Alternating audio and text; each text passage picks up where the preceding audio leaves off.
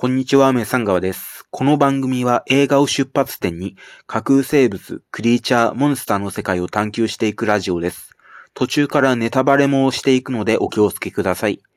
第1回はスティーブン・キング原作、ミストの探求です。まずはあらすじ。とんでもない嵐の翌日、主人公デビットは息子と隣人と共になぜかパトカーや軍隊が行き交う道を通ってスーパーへ買い物へ出かけます。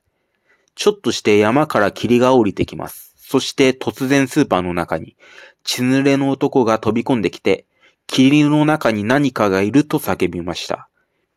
その後すぐスーパーも霧の中に包まれてしまいます。別に男の話を全部信じているわけではないんでしょうが、スーパーの客はこの異常な事態に店内で引きこもることにします。そしてデビットも実際に化け物が人を襲っている場面を目撃し、他の客もどんどん理解していき、徐々におかしくなっていくというお話です。ここからはネタバレも含みます。この映画は胸クソ映画の定番ということで有名だったりしますが、それ以上にモンスターが日常を侵略するモンスターパニック映画としても最高のものです。登場するクリーチャーたちは肉を剥ぐ触手、サソリの尾を持つ犬猫サイズの飛行昆虫、肉を溶かす酸の糸を吐く巨大な雲、小さくなったプテラノドンを思わせる動物、そして車を一足で踏み潰せるほど巨大で、口から触手をいくつも生やした巨人等様々です。このミストのクリーチャーたちは、よくクトゥルフ神話に関連づけられて説明されています。実際スティーブン・キングもクトゥルフ神話に影響を受けていることを公言しています。実際こいつらはどういったクリーチャーなんでしょうか？迫っていきましょう。さて、ミストには複数のクリーチャーが登場しますが、こいつらは客の一人であった軍人が言うに、軍隊が門を開き、秘密裏に観察していた平行世界から侵入してきた異世界の生命体らしいんですね。ただ、この軍人はペーペーで、実際に軍隊の秘密の計画に直接関わっているわけではないようで、話を聞いただけで真実がどこにあるのかは断言できません。こういった一一般人は全てを知ることができずに勝手に襲われ、勝手に解決し、あるいは実際に完全に解決したのかどうかすらもわからないというところもミストの魅力の一つだったりしますが、そこは置いておいてクリーチャーたちが何者なのかという話を続けていこうと思います。まず裏設定として知っておいてほしいのは中間世界とダークタワーの存在です。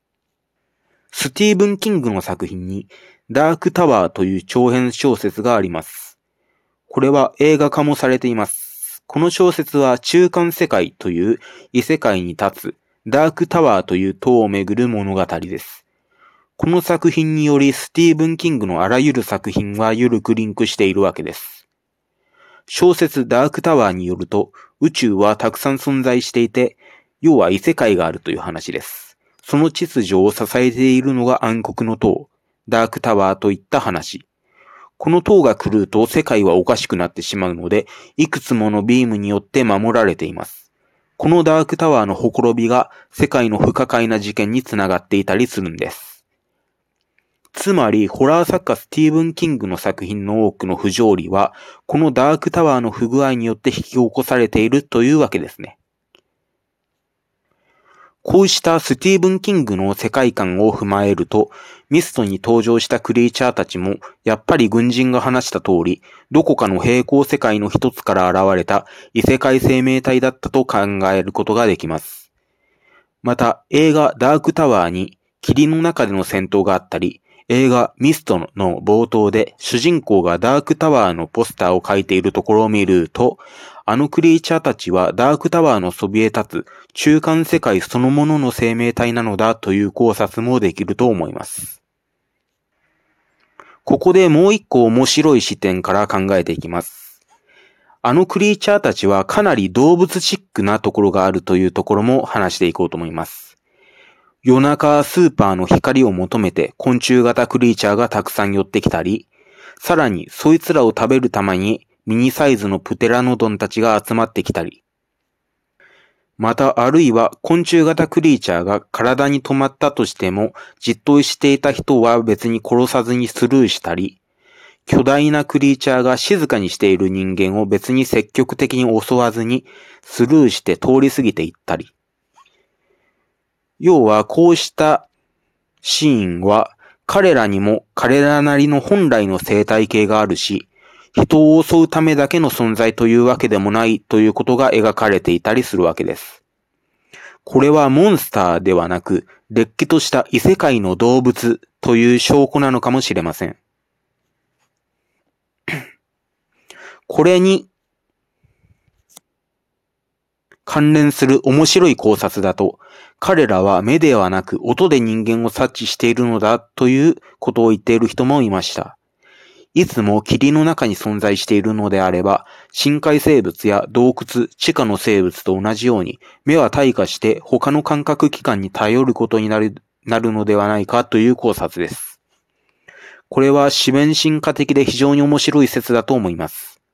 昆虫が光に集まるシーンを見るに、すべてのクリーチャーが完全に視力がないわけではないとは思われますが、あれは霧の中でも光源、光は比較的認識しやすいからこその習性だったりするのかもしれません。地球の虫は月明かりと勘違いしてライトに飛び込んできますが、異世界にももしかしたら天体に明かりがあるのかもしれませんし、またひょっとしたらダークタワーを支えるビームが光源になっている可能性もあります。